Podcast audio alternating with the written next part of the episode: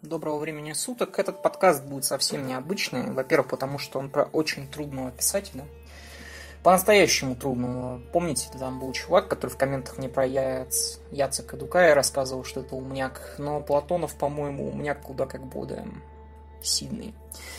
И вторая вещь, которая будет дисклеймером всего этого, когда мы говорим с вами про Платонова, мы сто процентов будем говорить про историю России и про Советский Союз. Без этого никак, потому что мы просто не поймем некоторых моментов. И сразу же давайте оговоримся, чтобы меня не пытались приплести, что я там недопатриот, либерал, гомосексуалист. Я считаю, что в Советском Союзе были моменты хорошие, были моменты плохие. Это период в истории нашей страны. Его надо принимать, но относиться к нему надо во многом критически. И это моя точка зрения. Она может быть оспорена. Мне может... Э, я видел много э, людей, которые никогда не жили в Советском Союзе и теперь рассказывают, что Советский Союз лучшая держава на свете. Пожалуйста, в любом времени есть положительные моменты, есть моменты отрицательные. И неважно, какая это страна, в том числе и Советский Союз. Поэтому, когда мы будем говорить с вами про Платонова, я буду касаться этих моментов, потому что, как минимум, один момент, несколько моментов биографии Платонова, которую нам надо понять, они меня несколько шокировали. Шокировали по-настоящему, потому что, ну, я еще вам расскажу. А, так, давайте с самого начала. Платонов, как писатель, он, конечно, очень сильно выделяется из, из писателей своего времени. То, куда обычно относят Платонова разные литературные критики, которые на самом деле сами не особенно понимают, куда его надо отнести, к какому жанру, куда именно, обычно называют социалистический реализм. Но проблема заключается в том, что Платонов это не совсем социалистический либерализм. Во многом это человек, который на 30 лет опередил Альбера Камю, и понятие абсурдизма и экзистенционализма Сартра, то есть э, таких французских экзистенциалистов. Это моя трактовка, она может быть неверной, я не литературовед, говорю честно. Э, я попытаюсь объяснить, нам надо понять, о чем, для того, чтобы понять, о чем роман Чевенгур, надо понять, в какое время жил Платонов и что это за человек. Э, про Платонова может возникнуть несколько воззрений, но Платонов – это плоть от плоти советский человек. И это мы должны держать в голове весь наш разговор про роман Чевенгуру, потому что иначе мы не поймем некоторых моментов. Платонов был инженером. Платонов никогда не считал себя какой-то такой литературной интеллигенцией. Все 20-е годы, по сути своей, Платонов, пока писал рассказы, копал колодцы. Происходил он из крестьянской семьи, Э, был одним из многих в этой семье. Он никогда не относился никак к серебряному веку литературы, в отличие от Мира Горького. И он плоть от плоти советский человек, и это мы должны с вами помнить. И тут мы впервые с вами начинаем понимать, что Платонов, как настоящий советский человек, неожиданно начал писать не так, как писали социалистические реалисты. Реализм социалистическим был направлен на самом деле на одно – После того, как в Советском Союзе прошла ну, политика Эдекбеза, появилось огромное количество людей, которые до этого были неграмотными. Их надо было как-то образовывать. Прежде всего, образовывать с точки зрения того, почему коммунизм хорошо. Именно вот здесь появляется социалистический реализм. Он пытается объяснить, почему. Он пытается не только объяснить, почему коммунизм это хорошо, но и ввести нового литературного героя. Если до Серебряного века литературы был характерен один вид героя, такой аристократ, э, интеллигент, то теперь героем становится обычный рабочий, который маленький человек по Чехову. Но эта малость в нем, это не проблема, это наоборот его достоинство потому что только малое может образовать больше. Примерно так. Понятно, что я тут... Я опять повторяю, я не, не литературовед. Так, и далее мы с вами идем вот куда. Платонов начинает писать свои первые книги, еще будучи инженером, копая колодцы, путешествуя по Советскому Союзу, состоя в партии. Проблема заключается в том, что Платонов делает то, что до него не делал вообще никто. Он начинает переусложнять свой язык. Он использует обороты, которые до него не использовал никто. Он перегружает предложения, но почему-то за счет такого какого-то природного гения у Платонова получается это органично. То есть, помните, я там говорю про Джимми Син, про то, что вот у нее перегрузка, банальное предложение. И у Платонова перегрузка тоже, но она гармоничная и красивая.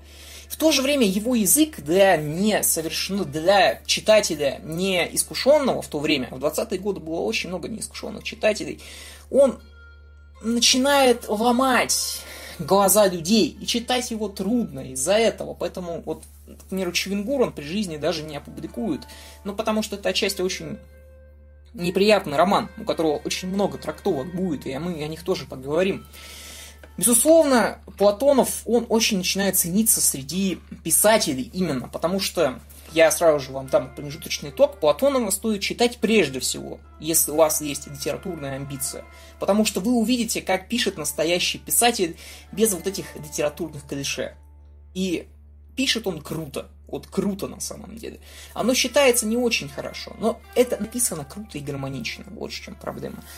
Поэтому условный Горький, он очень хорошо относится к Платонову, но проблема Платонова заключается в том, что за вот этими вот перегруженными предложениями и неочевидными смыслами в Чевенгуре, к примеру, в 20-е годы пишется о том, что коммунизм, коммунист должен быть пустым. То есть, на самом деле, я еще проговорю про эту мысль, она не такая простая. Вам сейчас, возможно, покажется, что она негативная, но на самом деле нет, она позитивная.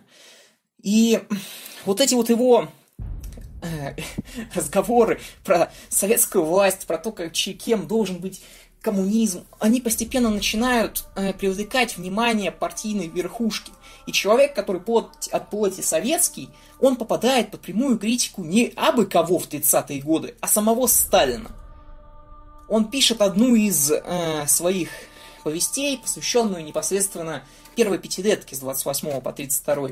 И в ней он высказывается о ней немножечко так неоднозначно, пытается высмеять отчасти. И в этот момент, опять же, мне очень интересно было читать именно, что Горький думал про Платонова. И Горький в этот момент, он даже немножко пытается защитить Платонова. Он пытается сказать, что, ребята, не воспринимайте это серьезно, это же сатира, вы просто не понимаете.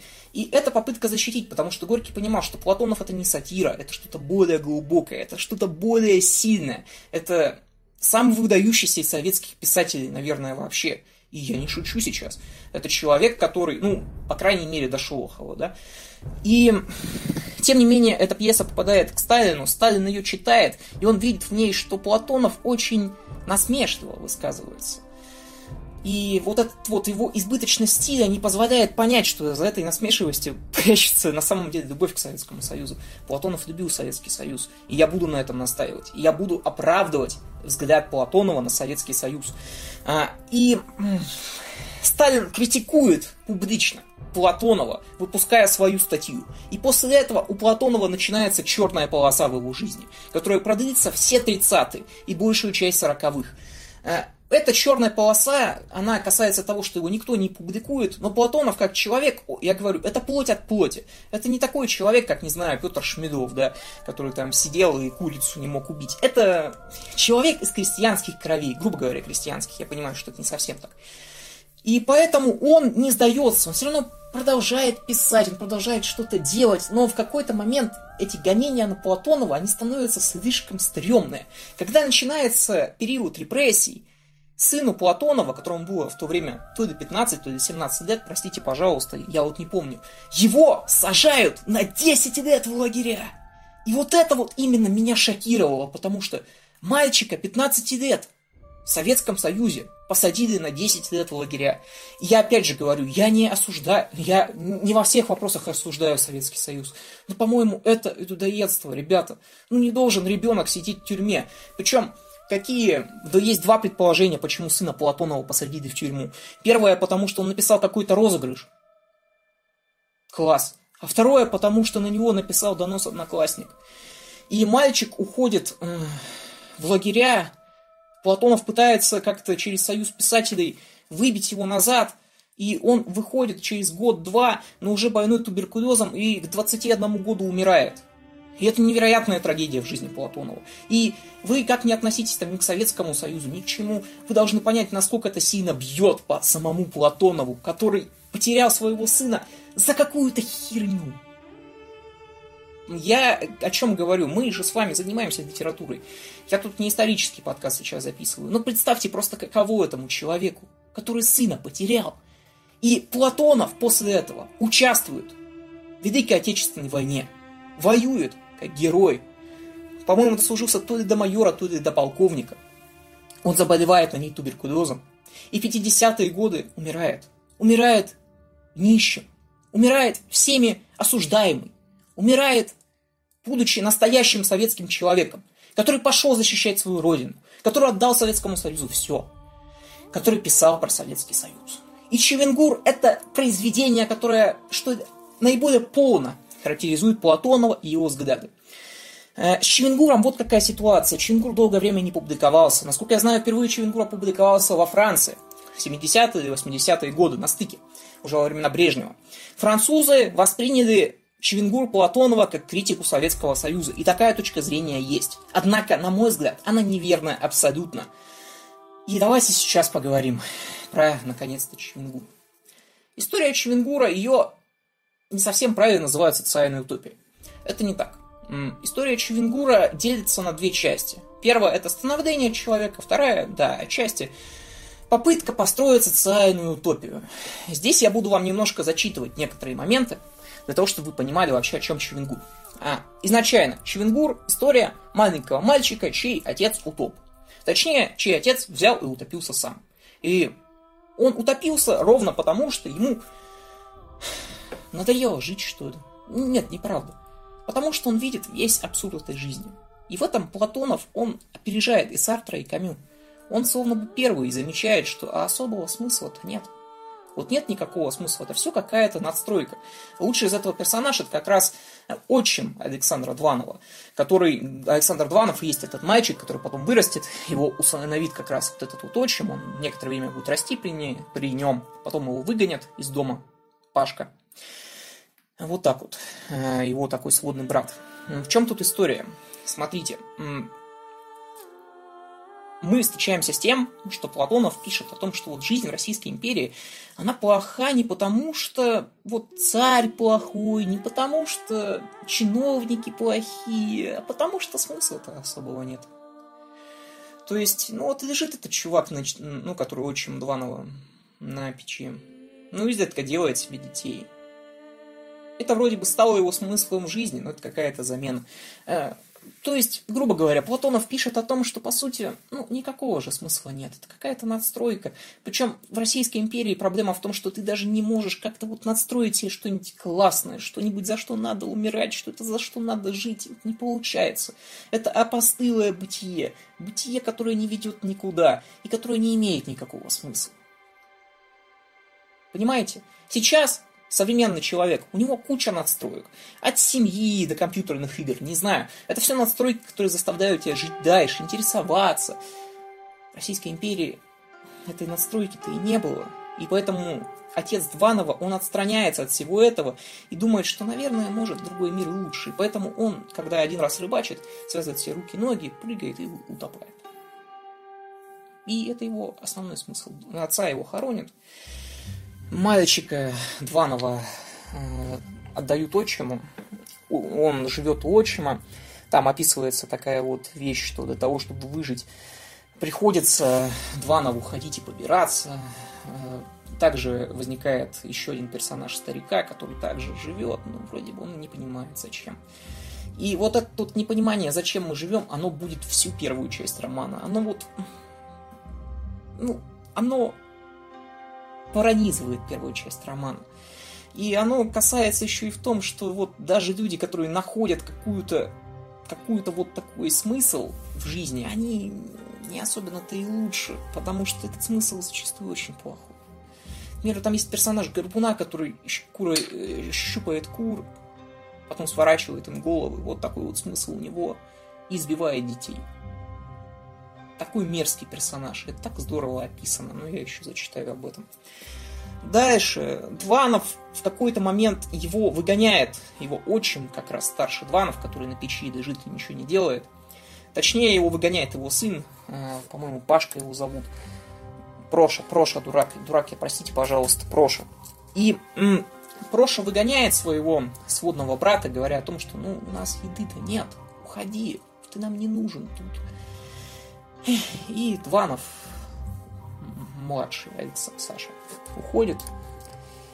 А, то есть он уходит и... Да, Саша Дванов. А, Саша Дванов уходит, и его теперь примечает как раз Захар Павлович. И опять же идет некое такое вот странное существование и у Захара Павловича, который находит свой смысл в том, что он заботится о своем приемном сыне, и он как бы заменяет ему вот это вот абсурдность и бессмысленность бытия. Но Александр Дванов, он начинает читать какие-то умные книжки, пытается проникнуть в сюжет, но его ничего не забавляет. И в какой-то момент ему его отец предлагает уже, как я понимаю, во время, уже после революции, говорит о том, что Саша, стань коммунистом. Вот и все. Зачем это, как это все аргументируется? Захар Павлович считает, что вот когда ты пустой, на самом деле, когда Платонов пишет о том, что человек должен быть, человек пустой, понимаете, только пустой человек может чем-то по-настоящему загореться. Ну вот, это вот правда. Если у вас нет никаких интересов, то вещь, за которую вы возьмете, станет для вас всем. Ну, вот так вот оно и бывает. И поэтому именно пустой человек может стать образцовым коммунистом, которым и становится Александр Дванов. Вот именно в этом. И вторая часть романа – это вот как раз его путешествие как некого коммуниста. Э, то есть он встречает аналога Дон Кихота, они с ним непосредственно путешествуют. Э, аналог Дон Кихота Копенкин, он, у него есть дама сердца, но это явно, явная отсылка на Дона Кихота от Платонова. Э, но это дама сердца не Дульсинея, а Роза Люксембург. Дванова в свое время потом, опять же, берет в плен некий Мрачинский. Причем, если вы заметите, то, опять же, Сама стилистика написания данного романа, она как бы, вы как будто читаете чей-то сон. А, вот это все какой-то сон, как будто бы вот, не знаю, как будто Саша Дванов уснул и видит сон. И это прослеживается абсолютно везде, вплоть до концовки, которая вот такая же абсолютно странная. Вот так вот. И далее проходит слух о том, что вот где-то есть такая деревня, ну, точнее городок, который называется Чевенгур. И в этом Чевенкуре якобы уже построен коммунизм. Туда отправляется сначала, я не помню, сначала, по-моему, Копенкин, потом сам Дванов. Они приезжают туда, начинают такое деление весьма жесткое, в том числе и буржуазных элементов, уничтожая их тело и душу, да. И опять же, там же находит свое место, как ни странно, Проша, которого, как я читал, некоторые сравнивают с великим инквизитором. Та-та-та. Что очень интересно. Брат Дванова сводный. В общем, идет построение вот этого коммунизма, причем Платонов пишет как раз о том, что коммунизм в Чевенгуре это на самом деле что-то странное. То, о чем весь Чевенгур, о том, что люди, которые ищут коммунизм, вообще не понимают, что это. Капеткин понятия не имеет, что такое коммунизм. Э, главное, там есть персонаж, который, к примеру, знает весь капитал Карла Маркса, но он понятия не имеет, что такое коммунизм. И никто понять не может, что такое коммунизм. Поэтому Чевенгур, он делает все жестко, и он не идет в рамках коммунизма. Он не попадает в ортодоксальные рамки коммунизма на самом деле. Для Платонова коммунизм это стремление к чему-то высокому, стремление к общей цели, которую нужно добиться всем вместе, стремление, которое объединяет, делает из простого человека что-то более сложное, единый механизм, цель человека не быть вот этим вот пустым, прожить свое бытие бездарно, а стать некой шестеренкой единого механизма, который запустит машину коммунизма. Пусть эта машина будет отличаться от того, что писали Карл Маркс и Фридрих Энгельс, но пусть она работает. Вот в Челенгуре идет вот это вот построение. Понятно, что оно очень глупое. К примеру, они там ищут женщин, это отсылка там на Рим даже. Вот представьте себе, вот это вот синкретизм Платонова, вот это вот умняк настоящий на самом деле про то, как римляне искали сабинянок. И они там находят этих женщин, а потом говорят о том, что вы, наверное, слишком стары, вы будете нам не женами, а матерями. И это такая странная вещь. Э, так что вот так вот. А заканчивается Чевенгур достаточно жестко. То есть, когда и Копенкин, и угу, вроде бы Дванов, они постепенно идут к тому, чтобы действительно построить коммунизм в Чевенгуре, на них нападают какие-то то ли белые, то ли кадеты, то ли казаки. И они вырезают весь Чвенгур. Причем это, опять же, описывается как абсолютный сон. К примеру, как там идет боевая сцена? Я вот сейчас вам практически точно э, расскажу. Один из персонажей смотрит на то, как на него скачет этот казак. Он поднимает пистолет и наводит его на казака. Казак такой смотрит на него и обиженно говорит, дружище, ну что ты, я, я, я же тебя, я же типа на тебя даже не бегу, я же ничего тебе не сделал. Зачем ты целишься в меня? Персонаж такой кивает и убирает пистолет в кобуру. Казак подскакивает к нему и распарывает его брюхо. Э, персонаж падает замертво, и казак такой говорит, ну зачем ты на меня наставлял ствол? И, короче, это ключевая вещь, она вот как будто написана, как будто вот во сне произошла. И для меня очевидно, что Чевенгур сам по себе это некий социалистический сон. Как раз такого человека, который вроде начитал книжек и понимает уже, что коммунизм-то и не совсем возможен в Советском Союзе в ортодоксальном варианте, но все-таки вот так вот. И как только Щевенгур падает, э, погибают друзья Александра Дванова, Дванов понимает, что ему невозможно больше жить, и он опять приходит к некому пониманию своего отца, что все это бытие, оно как будто некая иллюзия, некий сон. И, понимаете, его отец, когда вот утопился, он как будто, Платонов намекает на то, что вот его отец, он думал о том, что это некая иллюзия, некий сон. Настоящий мир открывается только после смерти. И Дванов, увидев, как жесток этот мир, он уходит к своему отцу. То есть Александр Дванов в конце заканчивает жизнь самоубийством. Но даже это выглядит как какой-то сон. Там нету прямых вот мыслей о том, что Дванов пошел и утопился. Он просто зашел в воду, раздался подух, и лошадь похлебала воды. Как бы вот так вот оно и описывается. И в результате Захар Павлович приходит в город, э, и видит Прошку, сводного брата. И когда-то Прошка нашел ему как раз, ну, когда его, когда Дванов ушел в город как раз из деревни, когда его Двановы выгнали, чтобы он побирался. Захар Павлович э, Прошку заставил искать свой, своего будущего сына за 100 рублей. И Захар Павлович приходит к Прошке. И Захар Павлович говорит Прошке, хочешь, я опять тебе заплачу, только найди мне Сашку опять. И Прошка плачет и говорит, что я найду его бесплатно. И в этот момент опять ключевой перелом, ключевой перелом один за другим. В общем, сюжет, который я изложил, может показаться вам простым, но за счет самого языка, за счет бесконечных аллюзий, он становится невероятным трудным. Помните то, что я говорил вам про римлян и сабинянок? Помните то, что я говорил вам про то, что Прошку некоторые считают великим инквизитором. Многие считают, что роман Чевенгур, он чем-то схож с романом «Идиот» Достоевского. То есть роман Чевенгур, он про Христа. И Саша Дванов – это Христос, который также пришел и который также был отвергнут этим миром, этими белыми, которые помешали ему построить Царство Небесное. И как раз Прошка – это тоже отсылка, если верить о том, что у него есть черты Великого Инквизитора. Великий Инквизитор – это все-таки человек, который появляется в романе Достоевского «Братья Карамазовы». И в этом как раз ключевая вещь. И огромное количество просто пластов этого сюжета, огромное количество, если мы начинаем в него вдуматься. Чевенгур для того, чтобы его понять, его надо перечитать, наверное, несколько раз, прочитать несколько статей по нему. И то не факт, что вы все поймете. У меня появилось ощущение, что я не понял вообще ничего. И тем не менее, этот роман меня прям зацепил. Я читал его с большим трудом, я об этом неоднократно в стримах своих рассказывал, что у меня он очень тяжело идет. Но, тем не менее, он мне понравился. И теперь перейдем ко второй части нашего, нашего обзора. Будет как в Чевенгуре две части. Э, я почитаю вам некоторые вещи, за которые э, непосредственно Платонова могли осудить в Советском Союзе и попытаюсь дать им свою трактовку. А заодно попытаюсь показать, почему Платонов гениальный русский писатель.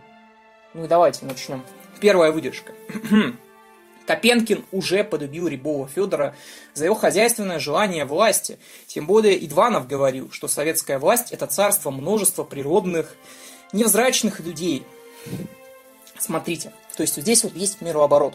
Царство множества природных, невзрачных людей. Он не совсем правилен с точки зрения русского языка, потому что с точки зрения русского языка правильно сказать множество природно невзрачных людей – но как бы у Платонова свой русский язык, вполне себе гармоничный, вполне себе запоминающийся.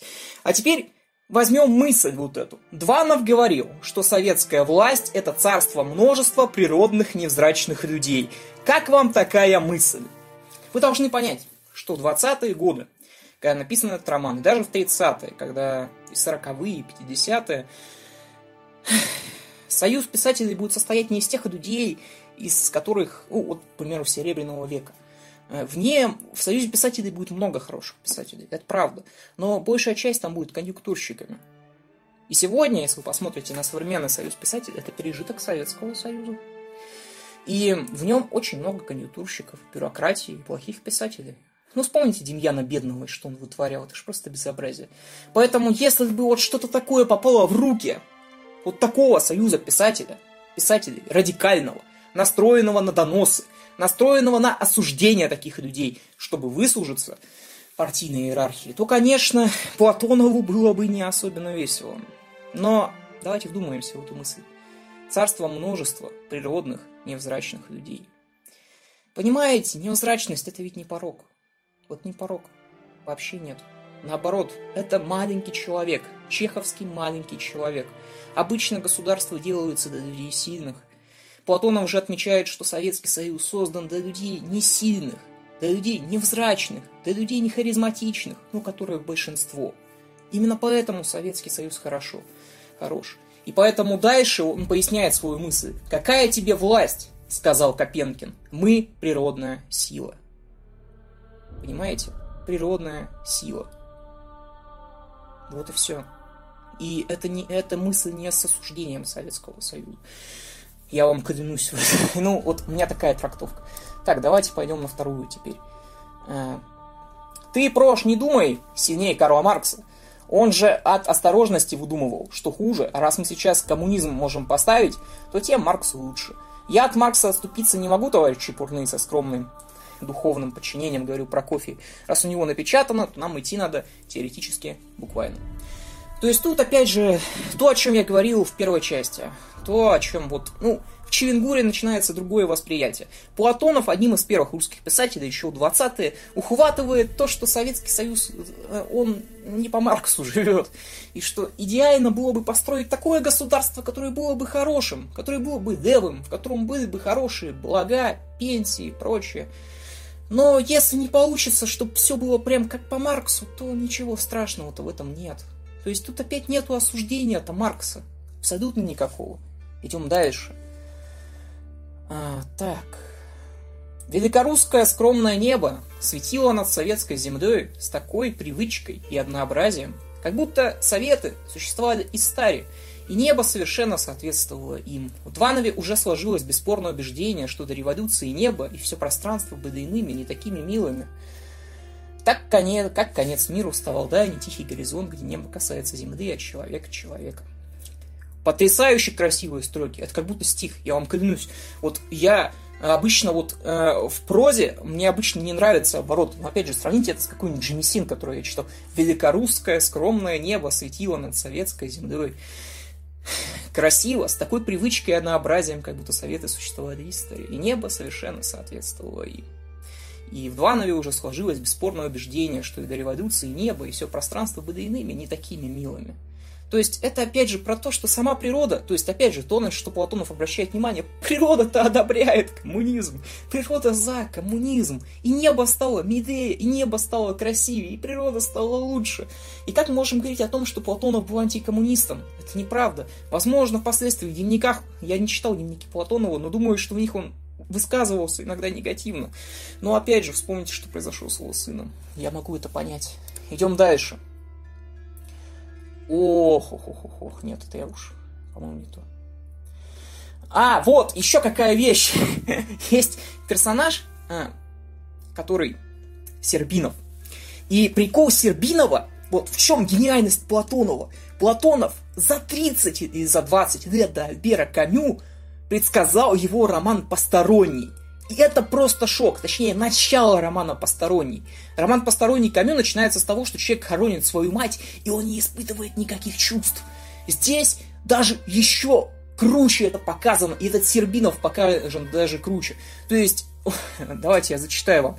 Он забыл, есть ли на кладбище посторонние люди, или они уже все ушли, а Софья Александровна молча отвернулась от него в комьях земли, в которых содержался мелкий прах чужих гробов, вынесенных лопатой из глубины. Спустя время Сербинов нашел в своих карманных трущобах маленький длинный портрет худой старушки и спрятал его размягченной могилой, чтобы не вспоминать и не мучиться о матери. То есть у Сербинова был прямо секс на могиле матери. И это жуткая вещь. Жуткая и предугадывающая Камю. О том, что возникнут такие люди. О том, что будут такие люди, которые не будут в рамке моральных, нравственных норм. И они будут отвержены от общества. И, возможно, единственный шанс это действительно стать винтиком. Вот так вот. Это удивительная вещь. Я настолько удивился, когда понял, что, ну, это правда удивительно. А, так. По крайней мере, что человек все перетерпит и создавать ему новые неизвестные мучения. Ему вовсе не больно, человек чувствует горе лишь по социальному обычаю, а не сам его внезапно выдумывает. Яков Тит Титыч понял бы, что дело Прокофия вполне безопасно, а Дванов только излишне чувствует человека, но аккуратно измерить его не может. То есть тут Платонов пишет о том, что коммунизм, он должен быть построен еще и вопреки боли. Потому что никакой боли на самом деле не существует. Действительно, боль это моральный и нравственный обычай. Но если отбросить его, человек не будет горевать, человеку не будет больно. Представьте, какая-то пропаганда нового мира. Вот просто представьте, это ведь настоящая пропаганда коммунизма. Идем дальше с вами. Следующая отсылочка, да? Так, хоть они большевики, великомученики своей идеи, напутствовал Захар Павлович, но тебе надо глядеть и глядеть. Помни, у тебя отец утонул, мать неизвестно кто, миллионы людей без души живут. Тут великое дело. Большевик должен иметь пустое сердце, чтобы туда все могло поместиться. Я уже упоминал эту цитату. И если ее вырвать из контекста, большевик должен иметь пустое сердце, то тут начнется, конечно, просто карнавал. Просто карнавал передергивания о что как вы можете говорить так про большевиков. Но контекста посмотрите. Помни, у тебя отец утонул, мать неизвестно кто, миллионы людей без души живут. А тут великое дело. Понимаете? Это то, опять же, о чем я говорю в первой части. Человек, он бессмысленен без великого дела, по мнению Платонова. Он с пустой живой. Он просто живет. И это мерзко. Вот что. А большевик, вот который первый познал, потому что все люди пустые, не только большевики. Но в отличие от других людей, по мнению Платонова, это не мое мнение вообще, но большевик, он может поместить все великое дело в себя и измениться. Снова я вам, я вам серьезно говорю, Платонов – это пропагандист коммунизма. Коммунизма. И это истина. А, но горе или грусть у вас есть в Чевенгуре? Спросил Серабинов. И Дванов ему сказал, что есть горе или грусть – это тоже тело человека. И мне это очень понравилось, это высказывание, опять же, с поэтической точки зрения, потому что вот я бы, бездарный, написал, что это тоже свойство человека, да? Человеку свойственно грустить, горевать, а два, он, Платонов, он как бы обращает внимание на тело человеческое очень часто. Для него тело человеческое, оно, ну, как бы объяснить, оно все-таки существует в этом мире, и оно немножко отлично от души, и он постоянно обращает на него внимание. И поэтому из-за того, что он обращает особое внимание для тела, ему абсолютно понятно, что оно когда-нибудь умрет. И поэтому весь Чевенгур, он так или иначе, про то, насколько мертвые на самом деле близки живыми. И это тоже очень необычная мысль. Крайне необычная. Дальше.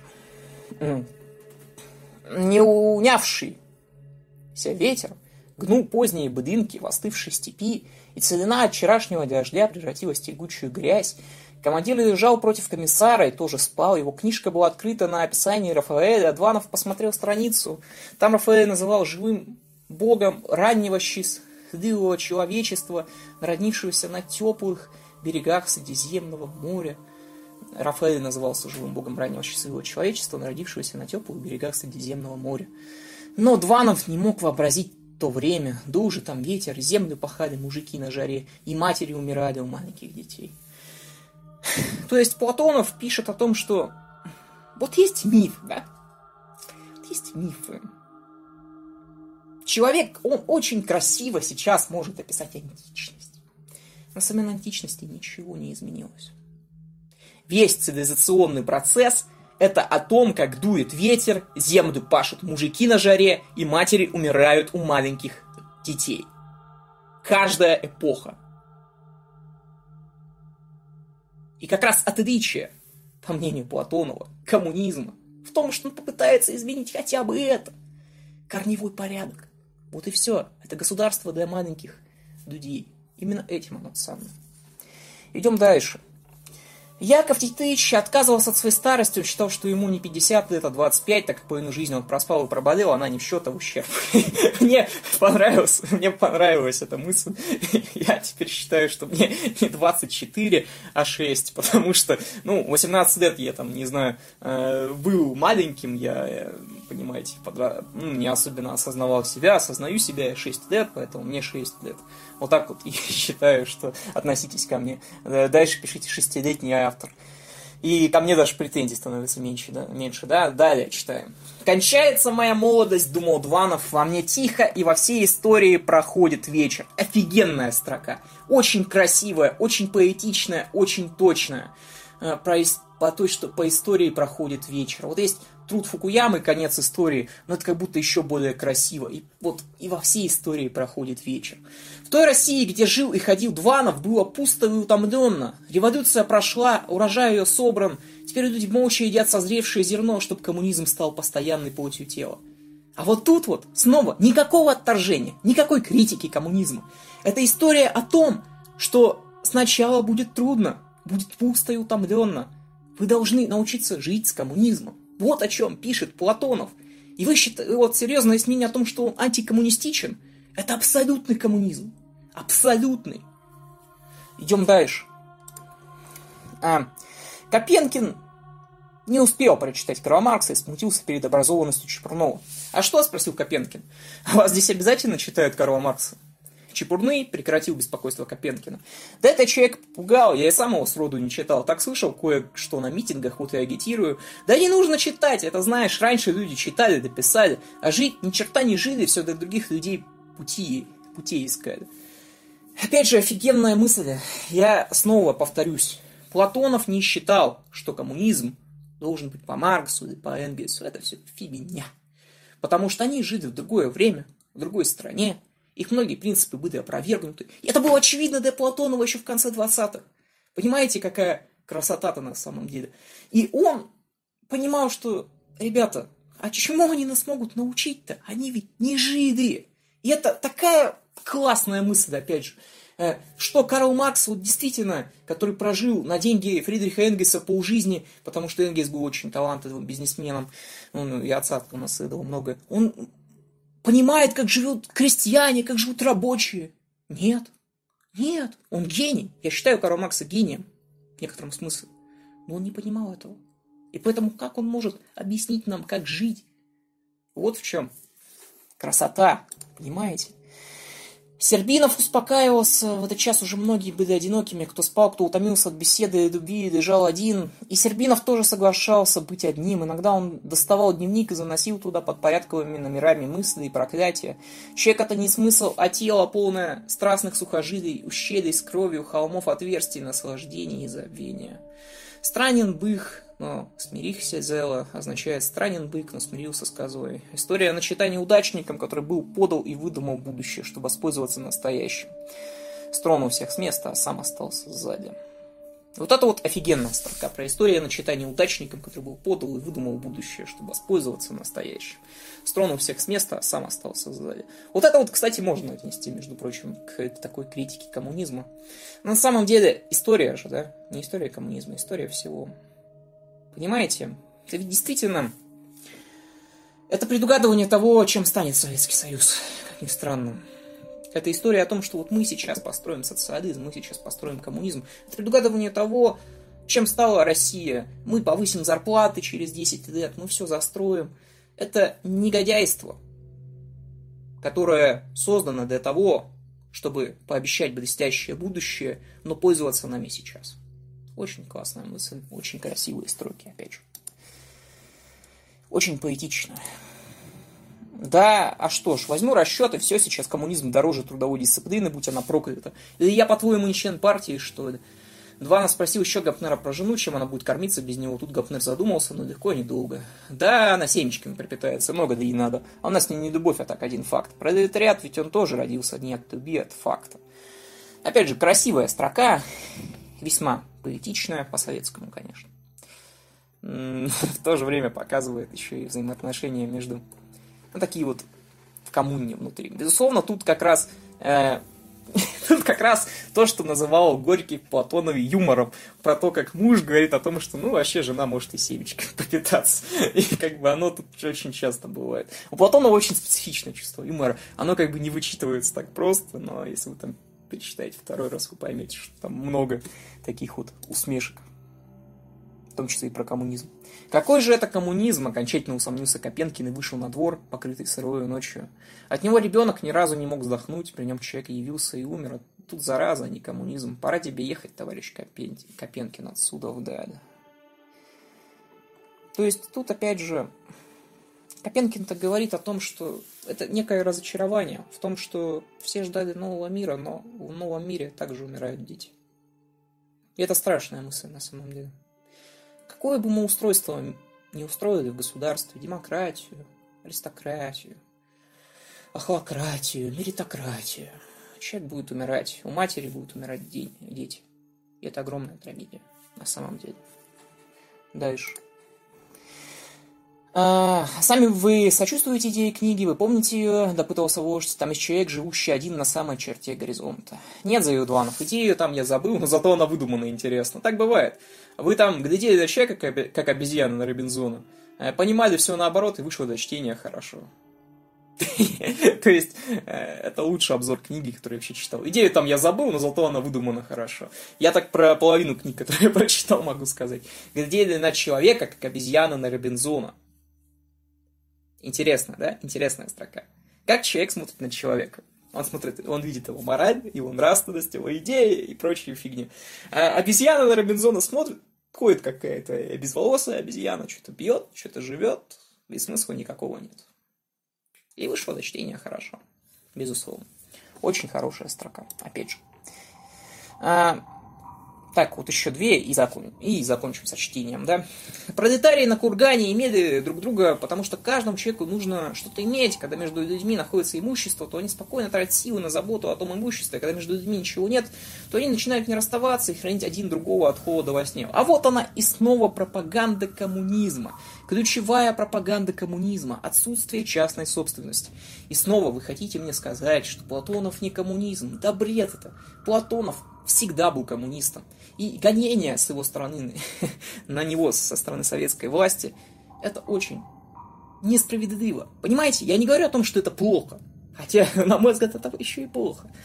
Потому что, ну ладно, типа, враг народа, давайте там разбираться с врагом народа. Я уверен, что у тысячи людей до сих пор такая логика.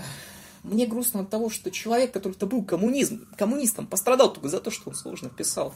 Ну, почему так должно быть? Дванов лежал пустой и засохший, он чувствовал только свою кожу и прижимал себя к постели. Ему казалось, что он сможет полететь, как летят сухие легкие трупики пауков. Перед Пасхой Закар Павлович сделал приемному сыну гроб, прочный, прекрасный, с фланцами и болтами, как последний подарок сыну от мастера отца. Захар Павлович хотел сохранить Александра в таком гробу, если не живым, то целым для памяти и любви. Через каждые 10 лет Захар Павлович собирался откапывать сына из могилы, чтобы видеть его и чувствовать себя вместе с ним. Какая херенная строка какая она жуткая. Просто вдумайтесь. Человек собирается каждые 10 лет откапывать своего сына. Офигенная строка. Офигенная идея. Офигенно реализована. Так, ну и теперь обговорим еще несколько вещей. Первое, нужен ли Платонов а, в современной школе. Потому что многие заставляют э, детей читать роман Катлован. Он не нужен в современной школе. Абсолютно. Ребенок никогда не поймет, о чем Платонов. Ну, вот так вот получилось. Платонов сложен. Он сложен, и там надо быть начитанным очень сильно, на самом деле, чтобы понимать. Я вот уверен, что я понял вообще не все. Потому что я тупой. Ну, возможно, не очень, но все равно я не самый умный человек на свете, не самый начитанный. И мне кажется, там очень много отсылок, понятных уже самому Платонову, приколов, понятных самому Платонову и многое другое. Поэтому, когда котлован дают ребенку, конечно, у него ломаются глаза, конечно, у него ломается вкус к литературе, потому что она не покажется ему интересной. То, что Платонов показался интересным, у вас должен быть базис. Вы должны понять, чем он отличается. Потому что проза Платонова – это не норма для русской литературы. Это офигенное отличие. То есть, и вторая вещь, которую я читал, я читаю Платонова, и мне он кого-то напоминает. Сейчас возможно, свободу дизлайков, но я покритикую одну очень популярную русскую современную прозу. И она мне напомнила очень сильно Водолазкина Лавра. Только вот в Лавра я не верю. Абсолютно. Мне абсолютно не нравится Водолазкина его книжка Лавра. Я в нее не верю. Она излишне стилизована. И Платонов, он тоже излишне стилизован, но в его персонажа почему-то веришь. Вот почему-то веришь в это. Хотя мне тема коммунизма даже не близка, я скажу честно. Я хоть о ней и разговариваю уже, наверное, минут 50, но она мне не близка. Но в то же время я верю в персонажей Платонова и абсолютно не верю в персонажей Водолазкина. И мой вывод-то вот какой. Если бы Платонов родился на 50 лет позже и жил сейчас, он был бы величайшим русским писателем. Безапелляционно. Потому что то, что он пишет, оно входит даже в современную русскую парадигму. Вполне себе. Что у нас изменился вот этот порядок. Вот у нас настал капитализм, да. Но матери так и хоронят своих детей. И толку-то от него, если он не поменял ничего. И смысла в этом абсолютно никакого нет. И Чвенгур, он хорош даже не тем, что в нем какие-то супер идеи, хотя они там есть. Не тем, что в нем оправдывается коммунизм, хотя это тоже есть. Не в том, что Платонов пострадает за твои труды, хотя это отчасти тоже так. А в том, что он нетипичен, это... Он самобытен. Самое лучшее в литературе, когда кто-то самобытен. Когда никто никого под никого не косит, когда кто-то придумывает свой собственный язык, когда кто-то поэтичен, насколько красивая строка про великорусское небо. Как будто возникает картина. И именно этим хорош Чингу. Своей самобытностью, своей красотой, своим языком. Это красивая книга, которую вы вряд ли захотите перечитывать, но которую, наверное, для того, чтобы понять, нужно перечитать.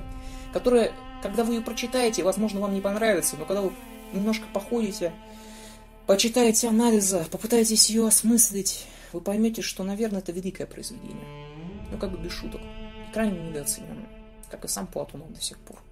Потому что Платонов – это самый самобытный из советских писателей, не похожий ни на кого. И даже люди, которые пытаются по нему косить, они получают какие-то премии. Понимаете? Потому что Платонов невероятен. Вот правда. И я бы почитал его другие труды с большим удовольствием, тем более, что самый большой я одолел. Думаю, и с трудами поменьше я справиться смогу. На этом все. Это был очень трудный для меня литературный подкаст наверное, самый трудный из тех, которые я делал. Я очень сильно жалел, что его начал, но я не жалею, что прочел Черенгу Платонова. Еще раз повторю свой вывод. Платонов, возможно, не понадобится всем. Но если вам что-то нужно самобытное, если у вас есть писательская амбиция, или такая амбиция критика, то Платонов необходим. Просто чтобы понять, как некоторые люди могут писать на русском языке чтобы понять, что такое язык Платона. Именно этим он хорош. Мне очень нравится эта книга, но я никому ее не порекомендую. Такие вот дела, ребят.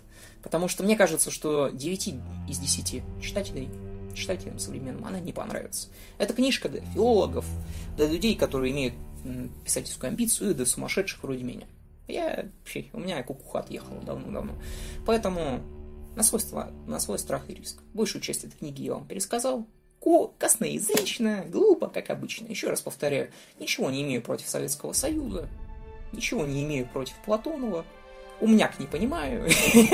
Вот, в общем, все. На этом все, ребят, спасибо за внимание. Следующий наш литературный подкаст, мы вернемся на тему фантастики. Он будет про цикл Джаспера Форда «Четверг, но не тот». На этом все. Спасибо за внимание. Пока.